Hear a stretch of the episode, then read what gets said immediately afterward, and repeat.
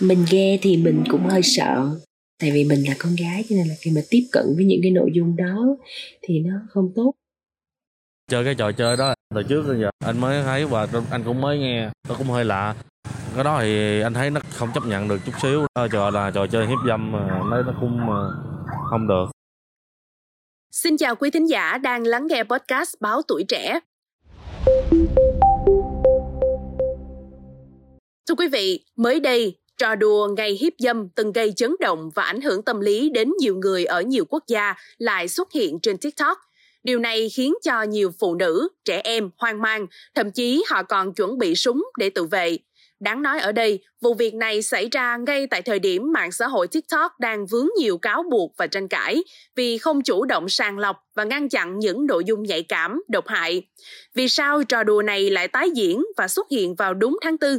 Liệu có cách nào để thảm họa này không lặp lại lần tiếp theo? Hãy cùng podcast Báo Tuổi Trẻ tìm hiểu câu chuyện này nhé! Thưa quý vị, hãng thông tấn AFP cho biết, một nhóm đàn ông tuyên bố ngày 24 tháng 4 hàng năm là ngày hiếp dâm quốc gia. Điều này cho phép họ tự do thực hiện các hành vi bạo lực tình dục. Thực ra, trò đùa này từng xuất hiện trên TikTok vào năm 2021, gây ra nhiều lo ngại ở Mỹ và Anh. Vào thời điểm đó, nhiều người đã đăng các video bày tỏ sợ hãi và tuyên bố họ sẽ ở yên trong nhà để bảo vệ bản thân. Thậm chí, một bé gái 11 tuổi người Anh đã mang theo dao đến trường do sợ bị cưỡng hiếp. Vậy mà trò đùa này quay lại trên TikTok càng khiến nhiều người hoang mang, đặc biệt là phụ nữ. Nhiều người dùng TikTok cho biết họ sẽ đem theo súng điện, súng ngắn để tự vệ. Trong một video, một người tuyên bố đem theo một khẩu súng đã tháo chốt an toàn. Theo tìm hiểu, nguồn gốc chính xác của trò lừa bịp này vẫn chưa rõ ràng và điều đáng nói ở đây, tháng 4 được biết đến như tháng nhận thức về tấn công tình dục. Mặt khác, nhiều tổ chức đã vào cuộc và vạch trần thông tin sai lệch này, nhưng không thể ngăn chặn được sự lan truyền của nó trên TikTok.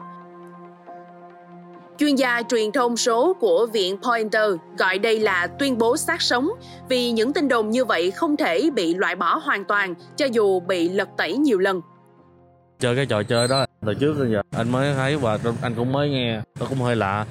Cái đó thì anh thấy nó không chấp nhận được chút xíu, trò chơi hiếp dâm mà nó cũng không được. Mà cấm thì chắc không cấm đâu, nhưng mà cái đó mình sàng lọc thôi, cũng như YouTube thôi. Ví dụ như là những cái phim nào mà bậy bạ thì mình sàng lọc ra, mình không cho cái chiếu lên. Rồi cái nào tốt đẹp mình cho chiếu. Mình nghe thì mình cũng hơi sợ, tại vì mình là con gái cho nên là khi mà tiếp cận với những cái nội dung đó thì nó không tốt. Những cái trò đùa độc hại nó ảnh hưởng trực tiếp đến cái giới trẻ. Việc cấm hay không thì cái quy chế của nhà nước.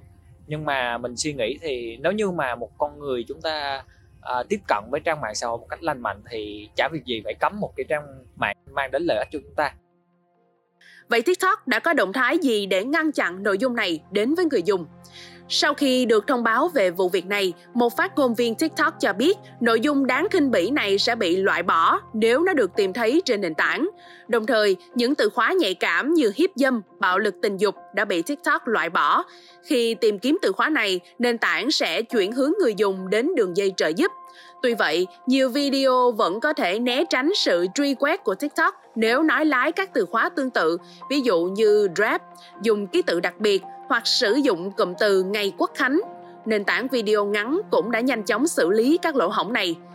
Nói về vấn đề này thì giám đốc S. Shyam Sundar từ phòng nghiên cứu hiệu ứng truyền thông Đại học bang Pennsylvania cho rằng TikTok nên trở nên thông minh hơn trong việc chủ động ngăn chặn những trò lừa bịp tai hại. Những câu chuyện giật gân đánh vào nỗi sợ hãi và ham muốn bẩm sinh của mọi người sẽ luôn là nguồn cung cấp thông tin sai lệch, bất kể chúng đã được vạch trần trong quá khứ hay chưa. Quý vị nghĩ sao về những thông tin trên? Hãy để lại ý kiến của mình bằng cách bình luận bên dưới nhé. Cảm ơn quý thính giả đã lắng nghe số podcast này. Đừng quên theo dõi để tiếp tục đồng hành cùng với podcast Báo Tuổi Trẻ trong những số lần sau. Còn bây giờ, xin chào và hẹn gặp lại!